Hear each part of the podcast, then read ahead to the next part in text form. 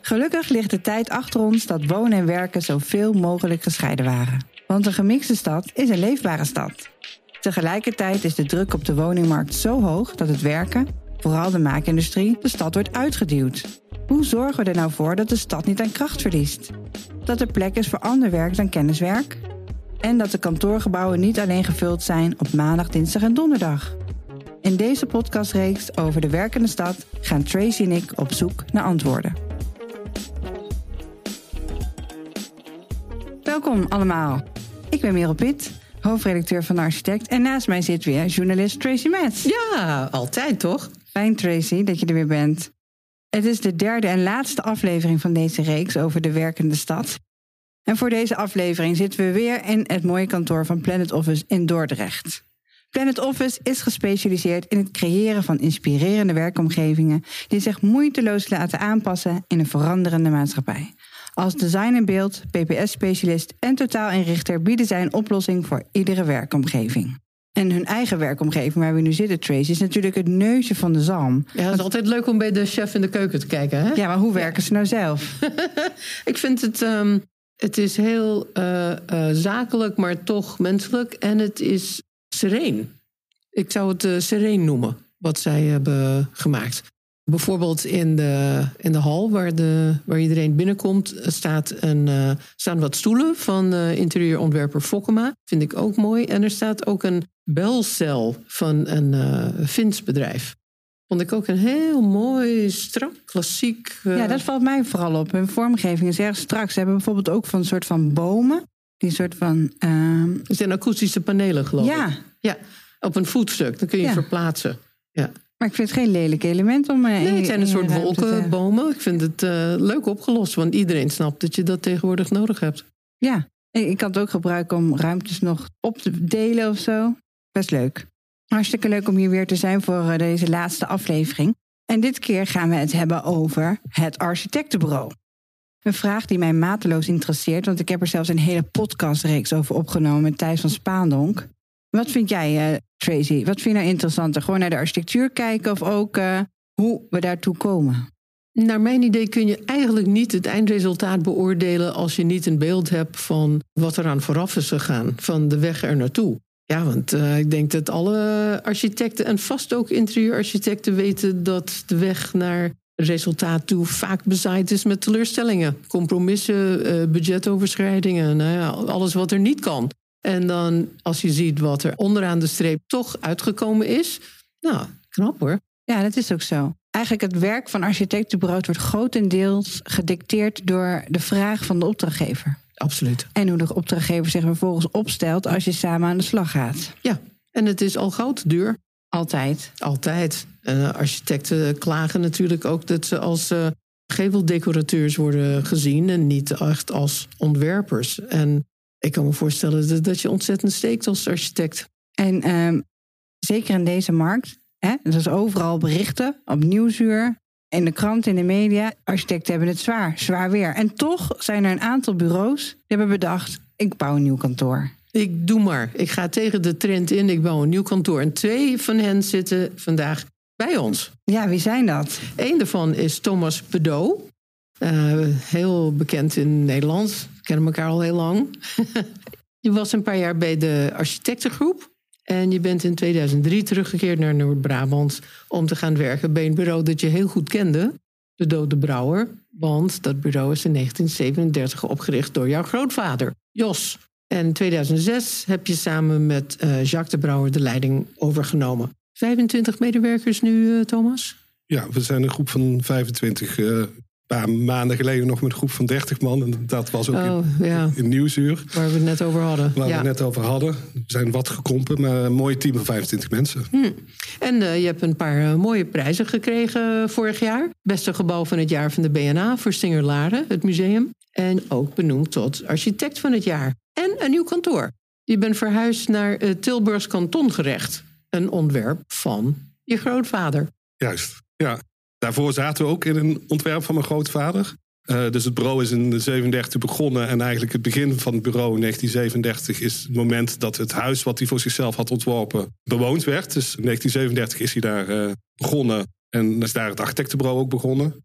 En nou, een aantal jaar geleden was het huis, wat inmiddels Rijksmonument is geworden, toe aan een grondige restauratie. En er moest flink geïnvesteerd worden, omdat het gewoon milieutechnisch niet goed was geïsoleerd. En toen uh, heb ik even nagedacht van wat ga ik doen? Uh, gaan we nu ja, een snelle rekensom leren al gauw dat het een miljoen zou moeten kosten om het naar deze tijd te brengen. Dus als je het gaat isoleren, de installatie zou aangepassen. Ja, ga je ons straks, uh, ga ik straks meer alles over vertellen. vertellen. Ja, heel goed. Naast mij zit ook Reinier Ubels van het bureau Mix. Jullie kennen elkaar al heel lang. Ja, klopt. We hebben aan verschillende plannen mogen werken. In verschillende samenstellingen. We hebben samen in Rotterdam, Park 16 over, echt twee plannen voor dezelfde ontwikkelaar gemaakt. Waar Thomas de buitenrand deed en wij het binnengebied. Dus veel overleggen. Ja, ik zag uh, eh, 36 woningen door jullie en vier door Bedode Brouwer. Iets meer, denk ik. Oh, oké. Okay. Heb ik dat verkeerd opgezocht? Ja, nee. En jij zat eerst bij uh, Inbo, een flink aantal jaar, uh, Reinier. En in 2005 heb je eigen bureau opgericht, Mix, samen met Jorrit Blom. Jullie maken uitgesproken woningbouwplannen, waarbij het landschap een belangrijke rol speelt. En ook in jullie nieuw kantoor, waar je net voor de vakantie ingetrokken bent, speelt het landschap een belangrijke rol. Je zit op raakvlak van stad en bos.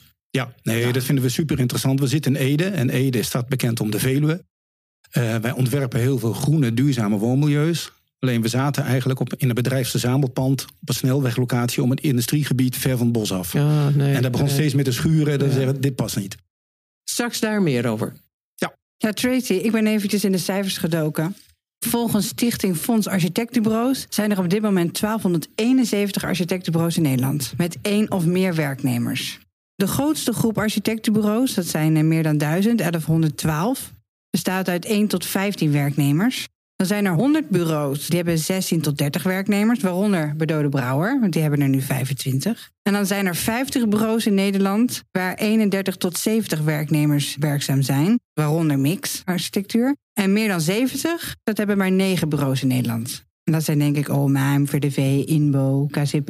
Mm Dus we zitten hier nu met twee architecten van eigenlijk zou je kunnen zeggen middelgrote architectenbureaus. Ja, de middenmotors. Ja, maar niet de kwaliteit hoor, jongens. Pardon. Nee, zeker niet. Maar dus 150 bureaus zijn er eigenlijk, of ja, 159 bureaus in Nederland waar maar meer dan 15 werknemers werken. Mm. Dat vind ik niet veel. Nee, ik ook niet. En het klinkt kwetsbaar. Ja? Ik denk dat je hier ook de sporen ziet van, uh, nou, eerst de crisis begon in 2007 en daarna COVID. En nu weer uh, stikstof en uh, wat al niet meer. Ja, precies. Dus ik ben benieuwd hoe het met onze architecten gaat. En we gaan nou eerst naar jou, Thomas. Welkom. Dankjewel. Fijn dat je er bent. En hoe gaat het? Heel goed. Ja, ik het is de eerste dag na de vakantie, dus ja. ik ben helemaal fris. Ik zet even alles op een rijtje en we hebben heel veel te bespreken, Thomas. Want je leidt het architectenbureau Bedo de Brouwer, dit jaar uitgeroepen tot architect van het jaar. Je bent met het bureau net verhuisd en je was op nationale televisie. met dat laatste wil ik graag eh, eventjes beginnen om uh, te schetsen. Want je was uh, prominent aanwezig tijdens de Nieuwsuur-uitzending... met een verhaal dat je terug bent gegaan van 30 naar 25 mensen. Je hebt vooral wat bouwkundigen moeten laten gaan. Hoe kijk je terug op die uitzending? Ja, ik heb heel lang getwijfeld of ik wel mee zou willen werken aan die uitzending. Want je stelt je toch kwetsbaar op. En je brengt een bericht van dat het niet zo goed gaat. Ik ben wel blij dat ik het toch wel gedaan heb. Want de factoren waar het aan ligt, daar hebben wij eigenlijk geen grip op. En ik denk dat het wel heel belangrijk is om als architect te laten horen wat de problemen zijn waarmee wij te kampen hebben. En je hoopt dan dat dat via de televisie wordt opgepakt en er misschien wel iets mee gedaan wordt. Ja, wie moet er daar wat aan doen dan? Ja, ik denk dat het toch politiek een hele belangrijke factor is. Wat zou je hopen dat de politiek zou doen? Nou, met een goede visie komen. Gewoon een goede stip aan de horizon van waar we heen willen gaan op ruimtelijk oorlog gebied. En hoe we om moeten gaan met onze woningopgave. Om gewoon een stip aan de horizon te zetten van dit is de koers waar we als land de komende 30 jaar heen gaan. En dat denk ik dat, dat die helderheid ons heel erg uh, zal gaan helpen. Ja, eigenlijk denk ik soms dat die woningbouwopgave zou helemaal niet bij het kabinet moeten liggen. Daarvoor wisselt het te vaak. Is het eh, te politiek, net als het Deltaplan? Moet hiervoor ook gewoon iets anders komen? Ja, ik denk ook dat we gewoon een beetje de regie naar ons toe moeten trekken als het niet vanuit de overheid komt. Maar die ruimtelijke ordening, ik denk dat die toch wel belangrijk is en wel vanuit de overheid zou moeten komen. Ja, en hopelijk ook gewoon meer waardering voor het vak. Dat gewoon ontwerp belangrijk is. Dat je begrijpt dat een schoolbestuur, als je aan de slag gaat met de school, dat er een goede architect nodig is. Precies. En daarom is het denk ik goed dat we ons laten horen op de televisie. Ja, aanwezig zijn. Aanwezig zijn, ja. Ja, we weten zelf heel goed waar we goed in zijn, maar dat moeten we ook nog uitdragen. Hoe waren de reacties op de uitzending? Ik heb eigenlijk alleen maar positieve reacties gekregen. En ik hoor wel vaak van mensen die zich laten horen op televisie dat je ook uh, heel, heel veel negativiteit over je heen krijgt. Nou, zit ik niet meer op Twitter of op X, heet dat geloof ik tegenwoordig. Dus dat deel heb ik gemist. Maar ik heb nee, alleen maar leuke reacties gekregen. Ja, fijn. Eigenlijk zeg je ook wel een beetje van nou, het vak is uitgehold. Alles moet uh, vluchtig en snel. Ja, dat is wel uh, de teneur. De teneur. En, het, en het past natuurlijk helemaal niet bij ons beroep. Want we maken natuurlijk dingen die heel lang moeten blijven staan. Die generaties moeten blijven staan. En ja, je kunt niet van ons verwachten om heel snel iets in elkaar te zetten. En het is ook heel erg, uh, in deze tijd vind ik dat het heel erg met horten en stoten gaat. Je begint aan een opgave en dan duik je er vol enthousiast in. En dan valt het weer stil. En er zijn allerlei redenen voor waardoor het een project stilvalt. En een paar maanden later, of soms een paar jaar later, start het weer op. En dan moet je weer je opladen en weer nieuwe energie. En het, de, het lijkt er wel dat in deze tijd die continuïteit eruit is. En het is veel fijner eigenlijk om consciëntieus aan één ontwerpopgave te werken van begin tot eind. En dat vind ik heel moeilijk in deze tijd. Ja, je weet gewoon niet of je het wel doorgaat als je bent begonnen. Ja, er zijn veel projecten die de eindstreep niet halen. Herken jij dat ook, Renier? Nee, ik denk dat wij in iets ander werkveld zitten. We zijn flink gegroeid. Vier jaar geleden zaten we met 18 mensen, nu met 38. En we zoeken nog steeds mensen, wat bouwkundige mensen. Misschien kunnen we elkaar helpen. Uh, nee, maar de... Tegen de trend in. Goh. Ja, ik denk wel wat best uniek is bij de start van ons bureau... dat mijn compagnon, die heeft gewoon een technisch-organisatorische achtergrond. Dus we zien het ook echt als een ambacht. Het begint met ontwerpen, maar we willen ook echt bouwen. We zijn ook in die zin ook echt een bouwend bureau. We doen het ook niet zelf. Maar ik denk van onze bureau samenstelling is twee derde heeft een technische achtergrond... en een derde een creatieve achtergrond. En we zijn de laatste jaren wel verschoven van gebouw naar gebouwde omgeving. Dan hebben we ook meer invloed. Want je ontkomt er niet aan. We zitten vooral in de woningbouw, de projectmatige woningbouw, om heel veel gebruik te maken van standaardisatie. Terwijl elk plan moet wel bijzonder zijn, moet zijn eigen verhaal vertellen, moet zijn eigen identiteit hebben. Dus je moet de middelen heel strategisch inzetten. En ik denk dat wij daar inmiddels een hoop ervaring mee hebben opgedaan. En juist door die schaalvergroting van gebouw naar gebouwde omgeving. dus we werken heel veel met, bijna met elk plan, met landschapsarchitecten samen. Steeds vaker met ecologen, duurzaamheidsadviseur. En dan kun je misschien niet met betaalbare woningbouw aan een basisplattegrond puzzelen. Maar je kunt wel de setting van de blokken, de overgangen, hoe staan ze in het landschap, hoe reageren ze daarop. Kun je toch een unieke wereld maken. Ik zie jou knikken. Ja, heel herkenbaar. De, in, de, in de woningbouw heb je de laatste jaren al vooral te maken met gewoon standaard plattegronden. Beukmaat 15, beukmaat 540, twee kappers. En, uh, Ik moet ja. al gapen als je het rijtje opnoemt. Ja, en dan is het heel moeilijk om als architect daar nog iets aan toe te voegen. Dus de opgave voor ons zit eigenlijk tussen de voordeur en de, ja, de openbare ruimte. En hoe je die woningen positioneert. En uh, op stedenbouwkundig niveau, hoe maak je een leuk buurtje in plaats van hoe maak je mooie plattegronden. Die zou je dat ook willen doen. Maar... Ik moet nou ook meteen denken aan uh, een uitzending van Tegenlicht, waarbij ze allemaal uh, woningbouwers lieten zien. En dus ook zo iemand waar de woningen uit de fabriek kwamen. En dan kun je denken, dan zetten we naast elkaar weer een leuke nieuwe straat. Maar als ik jullie allebei hoor praten, nee, dat is dus geen woningbouw. Want je moet, je ontwerpt juist ook de omgeving eromheen. En dat wordt denk ik heel veel vergeten. Als we het hebben over die woningbouwopgave. Dan hebben we bouwen een paar woningen en dan hebben we meer. Maar een woning is eigenlijk ook een omgeving. Toch? Nee, helemaal waar. Je moet het echt integraal aanvliegen. En dan merken we best een verschuiving. We zitten steeds vaker te werken aan plannen waar de auto zeg maar gewoon buiten het plannetje blijft. Waar mensen geen eigen tuin hebben, maar alleen een terras en een collectieve tuin met elkaar delen. Dus op een andere manier met elkaar samenwonen. En daar zitten ook allerlei soorten woningen bij. Wat, wat duurdere woningen, maar ook heel veel betaalbare woningbouw. Ja. Dus, Thomas, ik wou nog even met jou ietsje terug in de tijd. Vier jaar geleden verlaat je broer uh, het bureau. Terwijl jullie samen natuurlijk dat bureau leiden. Hè? Dat hadden jullie overgenomen van je vader. Lijkt me eventjes uh, schakelen. Was even heel hard schakelen, ja. Ja, maar... Uh, en toen? En toen, ja. Plannen maken. Dus een aantal dingen, een aantal stappen hebben gezet. We waren al begonnen aan een boek. Dus Hans Ibelings die had een boek geschreven over mijn vader en over Jacques de Brouwer. En die had contact met me opgenomen van is het niet weer tijd voor een nieuw boek? En daar zijn we mee verder gegaan. En een boek is heel goed om de tijd te nemen om terug te kijken en om te zien waar je allemaal mee bezig bent. Daarnaast... Want ik heb hem hier liggen. Dat is van zo'n 18 jaar, werken van 18 jaar. Ja, 2003 kwam bij bureau. Dus het, het is ook de tijd dat ik bij bureau uh, zit. Dus het is eigenlijk jouw boek? Nee, nee, het is een boek van het bureau. Het, is, het boek heet ook Bedo de Brouwer. Ja. Het is de, het werk van mij, maar ook het werk van Jacques de Brouwer staat erin. Het werk van Peer, uh, mijn vader. Van het werk uh, van Pieter. Het werk wat Pieter en ik samen hebben gemaakt. Dus het is een boek van het bureau. Ja. En ook waar een jonge generatie architecten weer actief zijn. Ja, wat, wat heb je hiervan uh, geleerd toen je dit aan het maken was?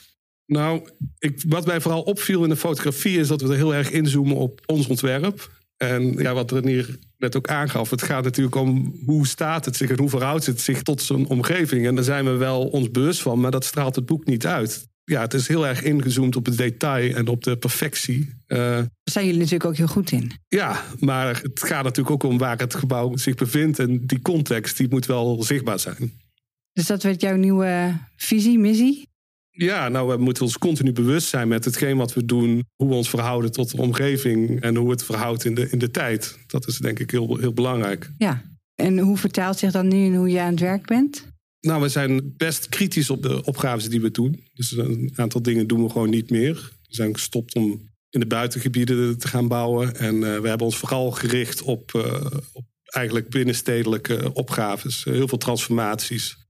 Uh, ja, dat, daar, daar richten wij ons. dat is wel een grote stap natuurlijk. En heb je dan, weet je wie je daarvoor moet hebben? De opdrachtgevers? Ja, we hebben natuurlijk een lange track record als bureau. Dus we zijn gewoon gebouwen van mijn grootvader die we nu aan het transformeren zijn. En op die manier zijn we al heel lang bezig met de transformatie van erfgoed. En van daaruit een belangrijke opgave. Twintig jaar geleden heeft mijn vader in het centrum van Breda een oude torenpassage getransformeerd. En daar wordt vaak aan gerefereerd. En vanuit die opgave zijn we op heel veel plekken in Nederland in de binnenstad bezig eh, met vergelijkbare opgaves. En als je binnenstedelijk wil bouwen? Hè, wat jullie dan willen. Ik kan me voorstellen, want dat, eerst had je toch wel. Ik bedoel, veel woningbouw is ook toch gewoon niet allemaal binnenstedelijk. Dus ook, jullie doen ook veel woningbouw. Hoe kom je nou aan de juiste opdrachtgevers daarvoor? Ja, het is moeilijk om daar zo'n antwoord op te geven. Want ik denk dat we, die opdrachtgevers ons gewoon vinden vanuit het feit dat we daarmee in de publiciteit komen. En, en dus een bureau zijn wat ervaring heeft daarin. Ja, jullie zijn natuurlijk een familiebedrijf, opgericht door je opa. Vervolgens voortgezet door je vader Jacques de Brouwer. En wat betekent deze traditie voor de werkcultuur, voor uh, hoe jullie werken? Ja, we zijn van oorsprong wel een traditioneel bureau wat bestaat uit bouwkundigen en architecten. En uh, nou ja, mijn grootvader begon eerst met het maken van kapelletjes, een soort ja, religieuze folies eigenlijk. Die heeft er 25 gebouwd. En van daaruit is het architectenbureau ontstaan. En door de tijd heen, elke keer als we weer een, een nieuw soort opgave hadden, ja, dat kom je dan achter in het boek. Dan zie je dat je daar, uh, door er op een nieuwe manier naar te kijken, dat je daar dat, dat goed gaat. Dus dat begon met die uh, pellen en heeft daarna een openluchtschool gemaakt. Een heel bijzonder gebouw, een universiteitsgebouw. En dan, ja, wij hebben dat ook op die manier mogen doen. Dus we hebben een uh, ontvangstpaviljoen voor een steenfabriek mogen maken. En dan mag je weer opnieuw nadenken van, er is geen voorbeeld van. En dan kun je weer op, op je eigen manier daar vorm aan geven. En met, met Singer was ook, we hadden nog nooit een museum gemaakt. En dan zie je dat je dan, dat je daar weer fris naar kijkt. En nu zijn we bezig met een crematorium. Dus dat is ook weer heel bijzonder weer om weer je helemaal in een nieuwe opgave te duiken. En maar denk je dan ook bijvoorbeeld met wat je maakt in je architectuur? Ik bedoel, ik vind dat ik duidelijk kan zien wat Bedode Brouwer architectuur is. Ja, daar kan ik wel iets bij voorstellen. voorstellen. vroeger was dat echt, had het echt een aantal stijlkenmerken. Dat er waren bepaalde lampen die terugkwamen, bepaalde ramen en bepaalde detaillering. Uh, nu proberen we eigenlijk uh, ja, architectuur te maken die, uh, mooi oud wordt. Het, uh, tijdloze architectuur. Wij stellen ons altijd dienstbaar op. Dus proberen uh, ons te voegen in de omgeving en, en, en niet, niet te schreeuwen. En uh, ja, ik denk dat je op zo'n manier ons wel zou kunnen Maar het is niet zoals je bij jullie op het bureau werkt... dat je een, een handboek meekrijgt van... dit is bedode brouwerarchitectuur. Dat hebben we ontwikkeld de afgelopen... nou, ik, ik denk dat het ik, ik, ik, zie mezelf als een passant. Dus mijn grootvader is begonnen, en Peer, Jacques en, en zo. En de uitdaging is eigenlijk om de basis die mijn grootvader heeft gelegd... om dat continu te vernieuwen en om continu relevant te blijven... om daar elke keer weer een nieuwe weg in te vinden. En die jonge generatie die na mij komt, die er al is... die vind ik ook mooi. Die, die kunnen weer vanuit die, die basis weer een, een eigen richting uh, geven. Die hoeven niet per se bedo van achteren te heten? Nee, gelukkig niet. Nee. Okay. Bestaan die kapellen nog, Thomas? Ja, die staan er nog. Ja. Oh. Ja, sommige zijn uh, verdwenen, maar ja, de meeste mensen koesteren toch wel zo'n ding. Als je iets heel mooi maakt, dan, uh, dan blijven ze ook staan. En er zit best wel mooi zo op mooie plekjes. Zo, uh, land, als je, je kunt een mooie fietstocht maken door Brabant langs, langs die kapelletjes. Oh, leuk. Maar nu toch een grote verandering in de geschiedenis van het bureau. Jullie zijn verhuisd. Ja. Is dit nog midden in de bouwstof? Ja, ja. Het is nog niet helemaal af, maar het is wel het is een fantastische plek. Het is een fantastische ruimte. We zaten in een villa-wijk in de bossen, hartstikke mooi.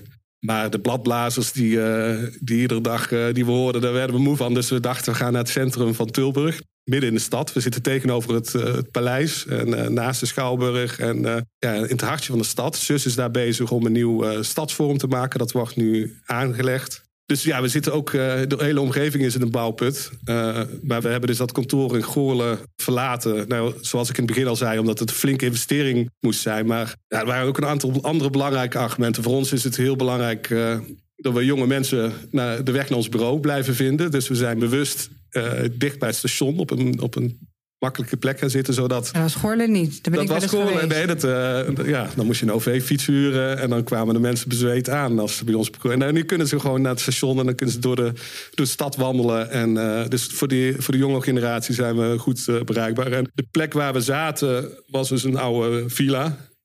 wel heel bijzonder, maar heel hokkerig. En we misten ook wel een beetje de ateliersfeer. Dus het gebouw waar we nu in gaan is een voormalig kantongerecht. dus ontworpen door opa. En het is een fantastisch gebouw met... Uh, ja, in, kantongerecht is natuurlijk heel belangrijk... dat er dingen in de wandelgangen geregeld worden. Dus je hebt dus heel veel kantoorruimte... maar je hebt ook heel veel overmaat. Er zitten, uh, zitten hoge verdiepingen in... en er zit een verdieping in, een archiefverdieping... die zeg maar een, een, hele laag... Het is echt een heel spannend gebouw. Van buiten is het een vierkante doos... en van binnen zitten er allerlei spannende ruimtes. En ik denk dat het voor het team heel belangrijk is, voor een nieuwe manier van werken, dat je verschillende soorten plekken hebt waar je, waar je kan werken. Dus we hebben een teamsruimte gemaakt waar je dan teamsvergadering kan. We hebben ook een atelierruimte. Is de oude rechtszaal die 9 meter hoog is. En het idee is dat we daar straks ook gewoon de tekening kunnen laten hangen. En dat je daar echt uh, met z'n allen kan workshoppen. Ja, dat is echt een fantastische ruimte. Wow. Ja. En, en, en wat jullie op een presenteerblaadje gegeven? Nee, nee, nee, zo, zo makkelijk ging dat niet. Het is gebouwd is van de Rijksgebouwendienst. Dat is een pitch geweest. Uh, je mocht een visie schrijven. Uh, tien partijen hadden een, uh, een, visie geschreven, waaronder ik ook. En toen werd onze visie samen met drie anderen gekozen en dan moest ik een bod doen. Dus ik heb een investeerder erbij gezocht. En samen hebben we dat bod gedaan. En het bod was hoog genoeg toen kwam. Uh, ja, toen, toen, maar ze konden er toch ook niet toch onderuit om het, uh, denk ik dan. nou, nee, volgens mij werkt dat niet zo. Nee, ik denk dat, uiteindelijk de Geld. euro's toch uh, de meest doorslaggevende factor is. Ah, maar ik denk wat dat wel je goed toch was. een klein stilstreepje voor had hoor. Ja, nou, misschien wel. Ik, Ja. ik, je hoort het wel dat iedereen blij is in de stad van hey, fijn dat jullie dat gebouw gaan betrekken, want dan weten we in ieder geval dat jullie er goed voor gaan zorgen. Ja. En uh, Floortje Keizer, vakredacteur bij de architect, is bij jullie al op bezoek geweest. Die mocht dan eventjes kijken, ook al was het nog niet helemaal klaar. En zij was ook uh, onder de indruk van het plafondsysteem. Wat jullie daar hebben ontwikkeld. Ja, ja dat is. Uh, nou, dus dit gebouw hadden we. En het is gebouwd in 1970. Fantastisch materialen. zijn aan de buitenkant moeselkalk, bekleding, binnenkant schoon metselwerk, muren. Op de vloer natuursteen. Alleen uh, 15 jaar geleden was er een uh, systeemplafond in het gebouw aangebracht. En alles wat in het gebouw oorspronkelijk zat, is behouden. Maar alles wat 15 jaar geleden aan het gebouw is gaan, hebben we eruit moeten halen. Dus de, installaties die waren verouderd, de tapijten waren versleten en de systeemplafonds uh, die moesten eruit. En het idee van een systeemplafond is dat je het eruit kan halen en dan weer terug kan zetten. Maar dat, ik weet niet of je wel zo'n ding vast hebt gehad, maar dat is gewoon kapot. Dan kun je het gewoon weggooien. Dus het is totaal niet duurzaam.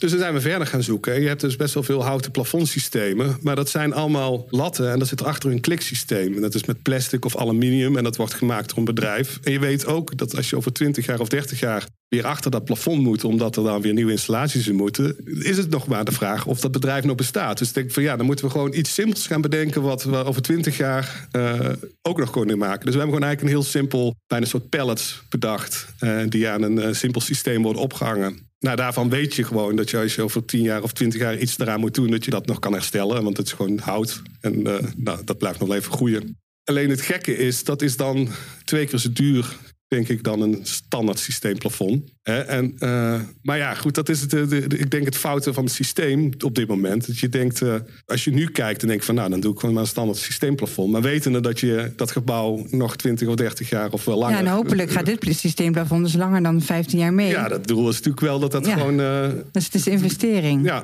maar die tijdsfactor die wordt vaak vergeten in die investering. En hopelijk kan je het nog een keer toepassen in een project, dacht ik. Precies. Misschien is dit een heel mooi podium om dat even nog te vertellen voor de mensen. Ja, het is een heel simpel Precies. systeem. En, Patent en, opnemen en uh, verkopen. Ja. Via Planet Office bijvoorbeeld. Je weet. Maar wat ik leuk vind, als je dan kijkt naar jullie traditie, doen jullie, uh, ontwikkelen jullie veel meer producten. Ja, dat, dat, dat, is, dat is al van oudsher. Dus mijn grootvader die had ook eigen klinkjes ontworpen die hij liet gieten in de gieterij. En uh, voor iedere villa die hij tekende ontwierp hij een lamp. En op een gegeven moment werd die lamp een soort standaard. En die, mijn vader heeft die eigenlijk gestandaardiseerd tot één model. En nou, de volgende generaties, wij hebben dus uh, samen met een bedrijf gekeken hoe we dat in de fabriek kunnen maken. Uh, dus we hebben een lantaarn die we bij alle woningbouwprojecten toepassen. Dat is ook wel slim, want als je dat niet doet, dan schroeven mensen allemaal verschillende lampen erop. En nu, als je een heel mooi ding maakt, dan, koesteren ze. Inmiddels zijn we daar veel verder in gegaan. We hebben ook bij elk woningbouwproject dezelfde huisnummers erin. En ook daarbij geldt van doe het goed, dan blijft het zitten.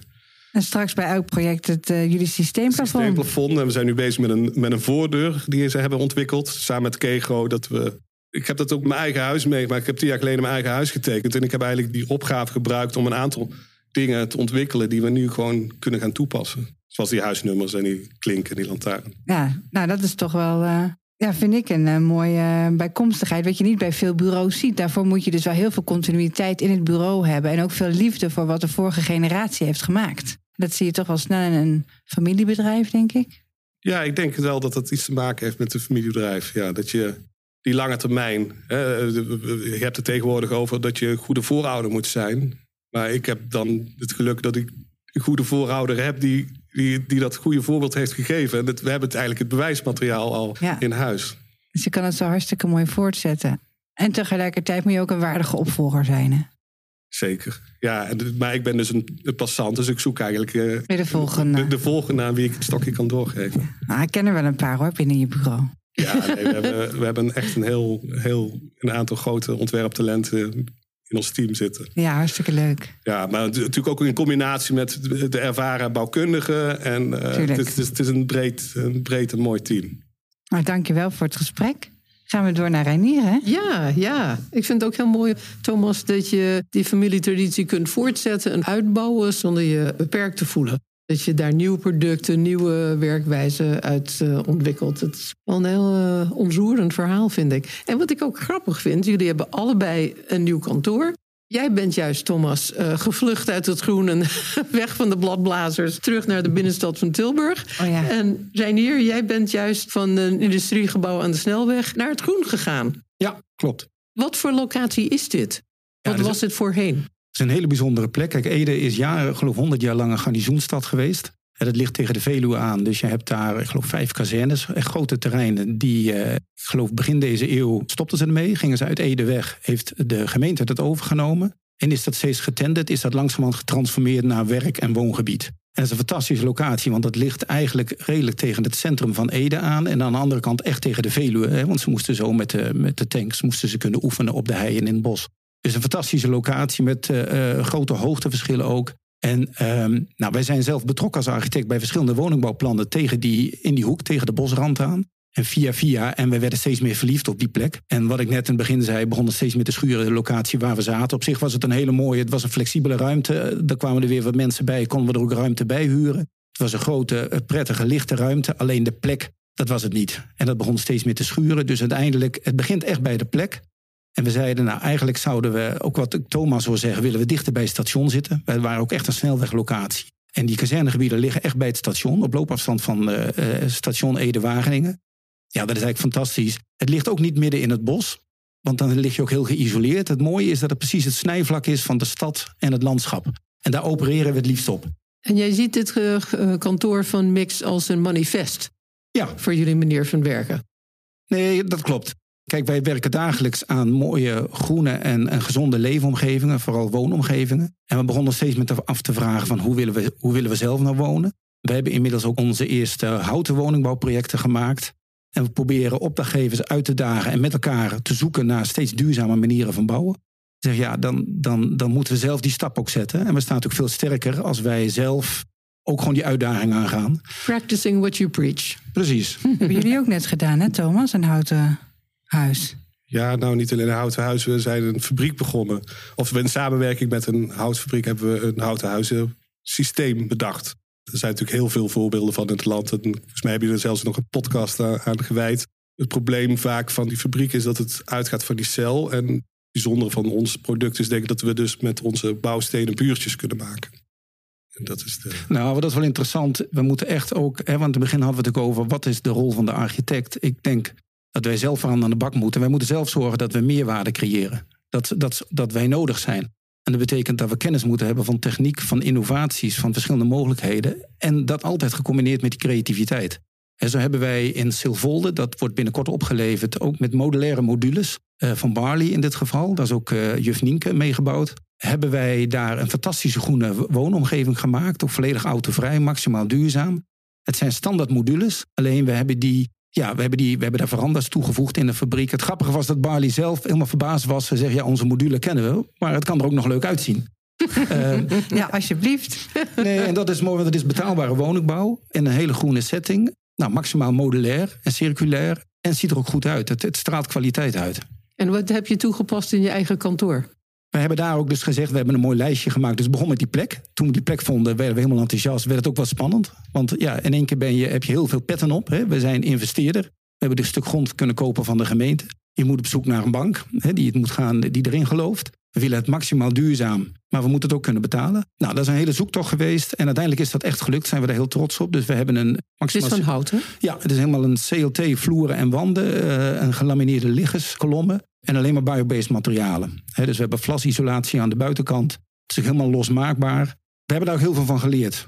want dat is allemaal nieuw voor ons. Het is een enorme uitdaging. We hebben ook verschillende keuzes moeten maken. Maar uiteindelijk staat het er gewoon. En dat was net in de markt dat het allemaal de verkeerde kant op ging. Dat zeg maar de rente omhoog ging, de bouwkosten gingen omhoog. De markt ging wat naar beneden. Maar wij geloven hier echt in. Wij denken dat dit een hele verantwoorde keuze is. Want ja, ons kantoor loopt zeker 10, 20 jaar voorop op de huidige regelgeving. En daarmee is het dus heel toekomstbestendig en houdt het ook langer zijn waarde. Dus in die zin denken wij ook dat het een, een hele goede investering is. Ik vond het uh, bijna schokkend wat je vertelde dat, uh, over het parkeerterrein. Dat ligt ongeveer 300 meter bij het kantoor vandaan. Dus je wandelt lekker nog even door het bos naar je werk. En dat dat voor de makelaars en de banken juist een nadeel was. Nee, klopt. Die gaan heel veel van zekerheden uit. En kijk, we hadden een makelaar nodig in die zin dat er een taxatie gemaakt moet worden. Want die heb je nodig om een hypotheek te kunnen krijgen bij de bank. En die krijgt dan te horen dat je niet met de auto bij het kantoor kan komen. Ja, en die denkt, oh, doen we niet. Dat is een minpunt. ja.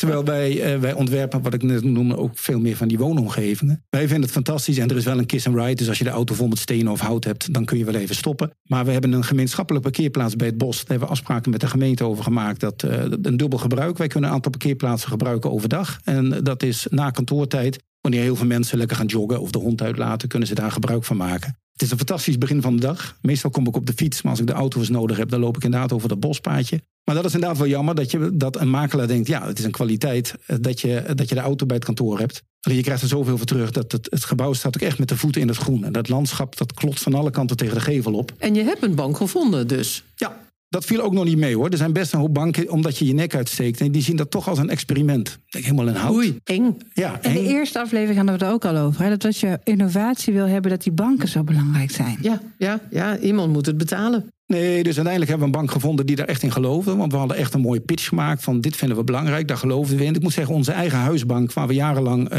bij... en die hebben we nog nooit nodig gehad. Nou, die geloofden er niet in. Tenminste, die wilden ons niet. Dus uiteindelijk hebben we een bank gevonden. Daar heel blij mee. Werd het nog even spannend dat we de bouwkosten zagen stijgen, wat ik net noemde. Nou, uiteindelijk is dat goed gekomen. Hebben we hier en daar ook wat moeten strepen. En in die zin ben ik ook op te geven. We hebben daar met een heel team aan gewerkt op kantoor. En ook aan heel veel jongere collega's. En ja, uiteindelijk moet je daar ook afwegingen maken. Ik vind ook in de basis, als een ontwerp in één keer financieel past, heb je dat als architect niet goed gedaan. Hè? Dus je moet altijd een beetje de rek opzoeken. Je moet natuurlijk niet volledig doorheen schieten, want er schiet niemand wat mee op. Maar uiteindelijk hebben we alle ambities waar kunnen maken. Ja, en zitten we er net een paar weken en is het echt genieten. Vlak voor de vakantie erin gegaan, hè? Ja. Maar ik kom, ik kom nog even terug op wat je net zei over 10 tot 20 jaar vooruitlopen op de wetgeving. Hoe weet je dat? Waarmee loop je voor op de wetgeving? Er wordt nu in hout gebouwd. Er is isolatiemateriaal van vlassen op de markt. Er zijn zonnepanelen, er zijn waterpompen. Uh, jullie hebben de nieuwste stufjes gepakt. Maar hoezo 10 tot 20 jaar voor op de wetgeving? Nou, dat is de huidige regelgeving. Ons kantoor is, we hebben daar ook een adviesbureau bij gehad, DGMR. Het grappige is, we hebben van tevoren daar met het bureau allerlei uitgangspunten bepaald. Die heeft achteraf nog weer allerlei metingen gedaan, want dan ben je benieuwd, hè, zijn de ambities waargemaakt? En het is nog duurzamer dan we met z'n allen van tevoren bedacht hadden. Nou, daar zijn we heel blij mee en dat zit in de losmaakbaarheid, dat zit in het hele energieverhaal. Maar uiteindelijk is het nu al Paris-proof 2030. En dat is gewoon een norm. Kijk, uiteindelijk moeten we steeds minder CO2 gaan gebruiken. En daar kun je gewoon aan rekenen. En wij hebben hier een negatieve footprint. Dus daarmee lopen we vooruit op de wetgeving. Want langzamerhand te stappen richting 2050. Ja, moeten we helemaal energie-neutraal zijn. En moet dat, uh, uh, ja, moeten we het milieu steeds minder belasten. Dus dat kun je heel goed concretiseren. Dat hebben we niet zelf gedaan, maar een adviesbureau. Die daar getallen aangehangen heeft, waardoor we dat heel goed kunnen meten. En je hebt eh, veel glasgevels op het kantoor, wat natuurlijk een heel mooi uitzicht geeft. Maar ik associeer glas meestal niet met super duurzaam. Zeker wat je energieverbruik betreft. Ja, dat valt wel reuze mee. Het is drielaags glas. Dat betekent, ja, moet je nog meer glas uh, gebruiken. We zitten aan de ene kant aan het bos. Nou, dat is aan de oostzijde. Daar komt de zon eigenlijk nooit doorheen. Dus dat is een fantastische natuurlijke zonwering. Waar de regelgeving ook niet van uitgaat. Hè? Want die, je mag bomen niet meenemen. Terwijl het bos zo dicht is, daar komt geen zonnestraaltje doorheen. Aan de westgevel, eh, de noord- en zuidgevel, die zijn volledig gesloten. En de westgevel, dat is dan de, de langsgevel. Daar komt de zon smiddags tevoorschijn. Daar hebben we allemaal verticale houten lamellen geplaatst. Die zeg maar voor een groot gedeelte de zon ook natuurlijk weren. Het levert een heel krachtig beeld op, een mooi ritmisch beeld, maar het heeft ook een functie dat het de zon weert. En in die zin is het een. Eh, nou, we hebben al, we begonnen begin juni zijn we erin getrokken. Toen kregen we vier, vijf hele warme weken. We waren heel benieuwd hoe dat zou uitpakken, want het was een aantal dagen 30 plus. We willen alleen maar duurzame uh, energie gebruiken en we hielden het heerlijk koel binnen. Wat we ook kunnen doen, dat bos blijft altijd wat koeler. We hebben ook hele grote schuifpuien in ons kantoor. En dan, als we dan s ochtends komen, zetten we de boel helemaal open. En dan komt die koelte vanuit het bos, die waait gewoon door je kantoor heen. En dat is ook een heerlijke koelte. dus geen techniek, maar gewoon natuurlijke ventilatie. En jullie hebben ook veel dieren in de omgeving. Ja, dat is prachtig. Kijk, het leuke is, we zitten tegen de helling aan. Het kantoor is twee lagen hoog. Aan één kant zie je die twee lagen. Aan de andere kant is hij maar één laag hoog, omdat hij de grond induikt. Dat betekent, uh, dus aan de voorkant ga je erin, waar het twee lagen hoog is. Dan ga je de trap op en je loopt aan de achterkant zo het bos weer uit, omdat het op die helling ligt. Maar het leuke is dat je het landschap ook op verschillende manieren ervaart. He, dus op de verdieping zweef je een beetje boven het landschap. Zit je beneden, dan kruip je eigenlijk steeds meer de grond. En als je naar buiten kijkt, dan op een gegeven moment dan zie je het maaiveld op ooghoogte. En daar hebben we al regelmatig verschillende dieren uh, zien lopen, zien vliegen. Het leuke is, we houden dat ook een beetje bij. Dus we hebben een soort scorekaart hè, van de Big Five van de Veluwe. Van wat, uh, wat kruipt en vliegt er allemaal voorbij. En dan horen we iemand roepen, ja, de bonte specht, hij is er weer. Of uh, een eekhoorn die voorbij loopt. Ja, dat is, uh, dat, dat is heel tastbaar. Heel mooi. Je zei dat we veel moeite hebben gedaan bij Mix om de, het kantoor in een huiselijke sfeer in te richten. Werken veel mensen thuis? Want natuurlijk na COVID is het thuiswerken veel gewoner geworden dan voorheen. Wat is die verhouding bij Mix? Ja, we hebben met z'n allen natuurlijk ook thuis gewerkt. Wij bieden de ruimte om thuis te werken. Het aardige is dat mensen maximaal maar één dag in de week thuis werken. Dat zijn de verschillende. De meesten die werken eigenlijk gewoon fulltime op kantoor. Het grappige is, we hadden een collega, dat was donderdag altijd zijn, zijn thuiswerkdag. En we zaten net in het nieuwe kantoor en hij liep donderdag opeens rond. Ik dacht, hey, jij hoort toch thuis te zijn? En toen zei hij ook, ja, maar als ik hier kan werken. Nou, dat vond ik een heel mooi verhaal, ook een heel mooi compliment. Nee, je merkt ook gewoon dus die, die aanwezigheid van het groen, de aanwezigheid van het hout, de hele uitstraling van het hout, maar ook gewoon de sfeer op kantoor. En ja, we hebben toch een creatief vak. Ik denk dat Thomas het met me eens is. Dat je met elkaar, weet je gewoon meer, bij aan het brainstormen. We, hebben natuurlijk, we maken nog steeds dankbaar gebruik van allerlei digitale hulpmiddelen. Om met elkaar te overleggen met opdrachtgevers, met collega's. Maar in de basis werken de meeste mensen uh, op kantoor of werken één dag thuis. En die ruimte is er ook. Maar ja, ik vind het een compliment dat iedereen graag naar kantoor wil. Om echt met elkaar gewoon te brainstormen, te werken. En aan fantastische plannen te mogen werken. Hoe werken jullie, Thomas? Vergelijkbaar. Dus één dag in de week uh, werken mensen thuis. En uh, de overige dagen op kantoor. We merken nu ook dat mensen heel graag naar het kantoor. Ondanks dat het uh, stoffig en nog niet helemaal af is, komen mensen toch heel graag naar het bureau. Het is meer dan alleen uh, ontwerpen, hè? ons vak. Het is met elkaar praten, ontmoeten. Nou, het is ook een heel, heel groot deel plezier, denk ik, hè, om samen ja. gewoon te werken. Ja. Mis ik zelf tenminste. Ik werk veel vanuit huis. Maar er is veel plezier als je samenwerkt. Ja.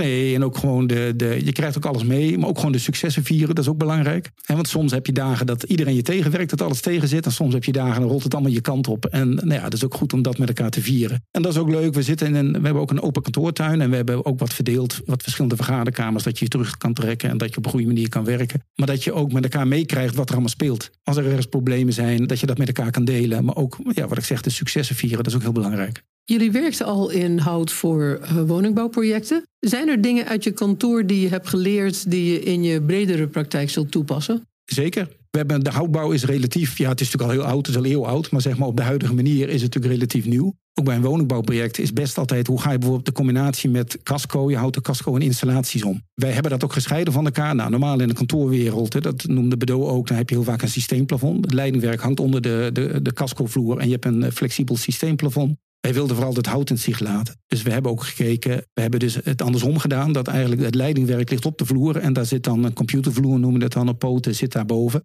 Dat is ook een systeem wat bij de woningbouw wordt toegepast bij een project wat we in Zeist-Kerkenbos hebben gedaan. Het grote voordeel is ook, hè, installaties hebben meestal een andere levensduur dan je casco. Dus je kunt heel makkelijk dat later aanpassen. En je kunt ook, ja, eigenlijk kun je ons hele kantoor weer uit elkaar schroeven. Het, is gewoon, het zijn allemaal droge verbindingen, zoals dat zo mooi heet. Zeg met lange schroeven in elkaar gezet.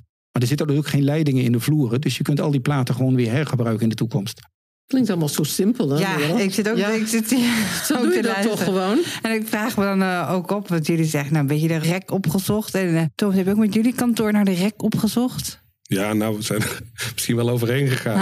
de rek is eruit. De rek is eruit. Ja, nee, dat is natuurlijk toch. Qua timing was het niet zo heel handig nu. Nee, dat was nog een vraag. Zouden jullie het allebei nou weer hebben gedaan? Zou jij het nou weer hebben gedaan eh, onder deze omstandigheden? Eh, Ik had het wel opnieuw gedaan, maar wel anders. Ja? Ja. Wat had je anders gedaan? Nou ja, we, we konden natuurlijk niet van tevoren inschatten dat al die prijzen zo gek gingen doen. Dus het, het, het valt gewoon tegen. En we gaan niet alleen in het gebouw zitten, er komen meerdere huurders bij. En die, die zijn er nog niet, omdat dus de omgeving nog niet klaar is. En eh, er, is dus een horecagelegenheid beneden. En we zoeken nog een goede horeca. Ja. Iemand die dat gaat huren. En als dat plein van de zus nog niet af is, gaan ze er ook nog niet zitten. Die wil natuurlijk eh, terras hebben. die wil in één keer goed open. En eh, niet, niet in een bouwput. Dus nou ja. Maar ik, het, het, plek en locatie heeft veel potentie. En ik denk, jij merkt nu al, mensen lopen makkelijk binnen. En ja, het gaat ons heel veel brengen, denk ik. In de eerste aflevering zei Gert, we moeten wat meer geduld met z'n allen hebben. Dat plekken mogen ontstaan en dingen kunnen komen. Maar ja, geld is niet zo geduldig vaak. Maar eh, Ja, ja en ik, zoals ik aangaf, er zit samen een investeerder in. Die zit er natuurlijk anders in dan ik. En eh, ik denk ook, het komt wel goed. En over een paar jaar is het gebouw gevuld. En dan... eh, maar nu is het even een spannend moment. Ik denk dat, eh, volgens mij hoort het er ook wel een beetje bij. Ik denk ook als iemand een huis bouwt, is dat ook op een gegeven moment is de portemonnee leeg. En dan moet er nog een bankstel gekocht worden. Het overkomt ons dus ook. ja, precies. Jouw gebouw had ook goedkoper gekund, eh Reinier. Nou, hadden we, het geweest, we hadden het niet anders gedaan, we hadden het vooral eerder gedaan. Want we zijn daar best een paar jaar mee bezig geweest. En op een gegeven moment zagen we die rente maar omhoog gaan. En nou konden we uiteindelijk de deal sluiten met de aannemer. En ja, daar zaten we ergens geloof ik op de 3,5 procent. Terwijl een half jaar daarvoor zat het nog in de 1 procent of 1,5 procent. Ik denk, Ja, dat scheelt een hoop geld. Hè? Dus in die zin hadden we dat met de kennis van nu... hadden we wat eerder moeten doorpakken. Maar dingen hebben ook tijd nodig. En we moesten die bank vinden. We moesten een goede aannemer vinden. Dus ja, ik herken ook wat Thomas zegt over een huis bouwen. Dat heel veel mensen hebben dat denk ik. Ja, dat valt dan altijd wat tegen. Ik moet zeggen, hier hebben we uiteindelijk hadden we een budget. En daar moesten we het gewoon voor doen, simpel zat. We wilden bijvoorbeeld allemaal sta-zitbureaus. Ja, dat lukte nog niet. Dus we hebben de nieuwe bureaus. Dat zijn wel mooie sta-zitbureaus. En de oude bureaus, dat heeft iedereen, die snapt dat ook, hebben we meegenomen. En als er weer wat ruimte is, ja, dan gaan we die ook vervangen. Dat is ook dus- duurzaam, hè? En dat is ook heel duurzaam. Die oude Ja. meubels gewoon gebruiken. Ja, Ja, ja. Het is ook een beetje handelen naar omstandigheden. Ja, en hopelijk heb je toen goede aangeschaft. Ja, het- precies. Als je gewoon, eh, ja, we hebben gewoon meubels uit de jaren 50. Ja, ze zijn een beetje gedateerd. Maar ik denk als ze nog tien jaar laten staan, dan worden ze zelf wel weer hip.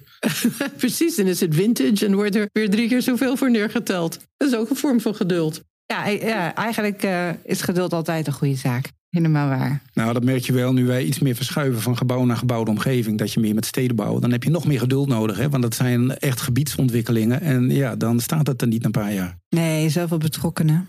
Ja, en ook zeg maar, de, de, dat klopt. En ook de, de, het samenspel met het groen. Dan is een gebouw klaar. En dan wil, net zoals bij ons kantoor, dan wil je allemaal mooie foto's maken. Maar dat landschap, dat heeft nog even tijd nodig. Hè? Dus uiteindelijk is het project pas over een jaar klaar. Als die tuin, die bostuin ook gewoon mooi, ja, echt mooi klaar is. En tot volle wasdom is gekomen. Dus we hebben af en toe wat meer geduld nodig, klopt. Ja, dank jullie wel. Mooi. Tracy, heb jij nog een vraag? Zat even zelf te kijken. Ja, we hadden het ook in het gesprek met eh, Bernardine Borre en eh, Gert Kwekkenboom over met name hoe hou je werk in de stad of hoe breng je werk terug naar de stad. En ik vond het, ja, ik werd een beetje verdrietig van de constatering dat werk niet als een hele betrouwbare investering wordt gezien. Je weet niet, eh, huurders komen en gaan sneller dan bij woningbouw. De hele systematiek voor werk terugbrengen in de stad is niet zo Ja, ten opzichte van woningbouw bedoelt Tracy dan Ja, ten opzichte van woningbouw. Maar je, hebt een combinatie toch nodig? Ik bedoel, als het alleen maar Eh, gewoond wordt juist. in de stad. eh, en voor ons nu, ja, het is fantastisch om in die stad te, te werken. Mm. Tijdens de pauze, iedereen die wandelt de stad in. En eh, ja, het heeft zoveel meer te bieden, zo'n stad. Ja, ik ben het met je eens, maar het blijkt om werk terug te brengen in de stad dat dat eh, best lastig is. Moeten de architecten daarin voorop gaan lopen? Nou, zoals eh Bedode Brouwer. Ja, ik zit even te kijken. Tracy, je hebt nu beide kantoren gehoord. Waar zou jij willen werken? Nou, ik moet zeggen, ik ben wel een stadsdier zelf. Maar werken op een plek waar je een scorekaart hebt voor de beesten die je buiten ziet, dat vind ik wel heel speciaal en leuk. Ja, ik vind het eigenlijk van bij allebei gewoon fantastisch dat ze dicht bij een eh, treinstation zitten. Ja, dat had ik niet gedacht, Renier. Nee, dat vonden we ook heel belangrijk. En het leuke is ook, we zitten ook echt aan de fietsroute. Het grappige is, we hebben natuurlijk ook fietsparkeerplaatsen. En we hebben er al te weinig, want er zijn een aantal collega's die, die wonen echt 25, 30 kilometer verderop achter Arnhem. Maar je hebt een fantastische fietsroute over de Veluwe, dat je zonder dat je een auto tegenkomt, gewoon 25 kilometer door het bos en over de hei kan fietsen. En dan kom je bij ons kantoor uit. Dus we hebben al verschillende mensen die dat in de zomer gewoon gedaan hebben. En dat we haast fietsparkeerplaatsen tekort hebben. je hebt wel een douche dan? Uh, we, hebben, we hebben zeker we hebben een douche. Dus we stimuleren dat ook. Maar een belangrijke reden, we hebben echt in de cirkel rondom het nieuwe station. Ze zijn nu een nieuw station aan het bouwen, Ede-Wageningen. Ook fantastisch met hele mooie houten, houten overkapping. Ehm, dat is wel een voorwaarde geweest. Want klopt dat openbaar vervoer, ja, dat is, dat is eigenlijk gewoon een, een must. Dat, dat je goed bereikbaar bent. Ja, wel, en voor de opdrachtgevers, vinden die het ook leuk met hun dikke auto's? Ja, dat, voor, die, voor de opdrachtgevers hebben we het moeilijker gemaakt. Dat is natuurlijk wel zo. Eh. en we hebben een parkeergarage onder ons gebouw zitten, maar die is ook gedimensioneerd op de jaren 70. Dus een beetje opdrachtgever kan er niet met zijn auto in. Dan kun je alleen met een upje de hellingbaan af. Ja, dat herken ik van onze studio in Den Haag. Dan uh, mogen ook architecten achter onze studio parkeren, maar dan komen ze de poort niet door met een dikke auto's. dan gaat het ze te goed. Ja, toch wel hè, als je zo'n dikke auto wil kopen. Nou, dank jullie wel voor jullie komst. Hartstikke leuk. Ja, ja leuk. Graag gedaan. Ja. Tracy, we zijn nou twee keer bij je Planet Office geweest hier op kantoor. Zou je hier ook kunnen werken? Oh ja, zeker. Buiten lekker lunchen of hier in de hal. En, uh, die chillbank uh, bij binnenkomst. En, uh, ja, we hebben net lekker buiten ook kunnen lunchen. Ja, en zoals ik zei, prettige, serene meubels. ja hoor, prima. Ja. Dus mocht je luisteren en benieuwd zijn naar deze plek... dan staat de deur van Planet Office in Dordrecht altijd open.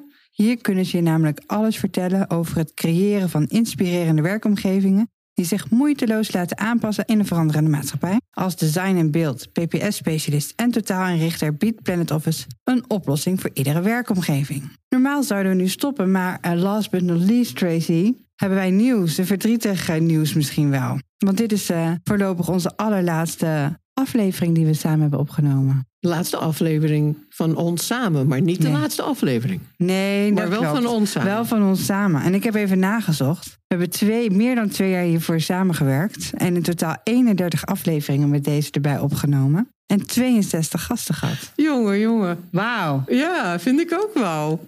Dat is om trots op te zijn, toch? Dat, ik ben er heel trots op. Ook wel weer jammer. Vind ik ook. Ja, is het zeker. Maar ja, ik begrijp het wel hoor. Want er zijn uh, allemaal nieuwe redacteuren bij de architect. En uh, die willen ook podcasts maken. Dus ik ga plaats maken. Ja. Ook een passant. Precies. En ik was vooral ook heel erg blij met jou naast me als podcastgroentje. Dat ik een bak ervaring naast me had zitten de uh, afgelopen twee jaar. Je hebt me op sommige momenten echt uh, gedragen in uh, de aflevering. Daar wil ik je enorm voor bedanken. Mm, dankjewel. Ik weet nog, ik vertelde net nog in de lunch. De eerste afleveringen liepen erg de zweetdruppels over mijn rug. Ik was zo zenuwachtig. En ook, uh, ja, dan viel er echt wat van me af als ik het af was. En dat is nu niet meer zo. Ik zit oh. hier gewoon uh, met veel plezier en veel relaxter uh, naast je. Dus ik, heb, ik, je hebt me enorm veel geleerd de afgelopen twee jaar. Hartstikke leuk. Ik heb hier ook heel veel geleerd. Al die interessante gesprekken die we hebben gehad, al die thema's. Echt een plezier om te doen en om samen te doen. Nou, fijn. Je gaf me inspirerende input voor het draaiboek, voor namen die we dan konden uitnodigen. Maar ook uh, positieve energie tijdens al onze gesprekken. Je bent volgens mij met heel veel stagiairs ook samengewerkt. en, af en toe een grapje. En af en toe, ja, die zijn heel belangrijk. En scherpe vragen en raken opmerkingen tijdens de uitzendingen natuurlijk. Dus nou, heel erg bedankt. Ik denk, ja, we kunnen nog wel een uur hebben over hoe gezellig we hebben samengewerkt. Heel maar, gezellig, maar aan alles komt een eind. Aan alles en komt een eind. Je hebt uh, hele goede mensen om het mee voor te zetten.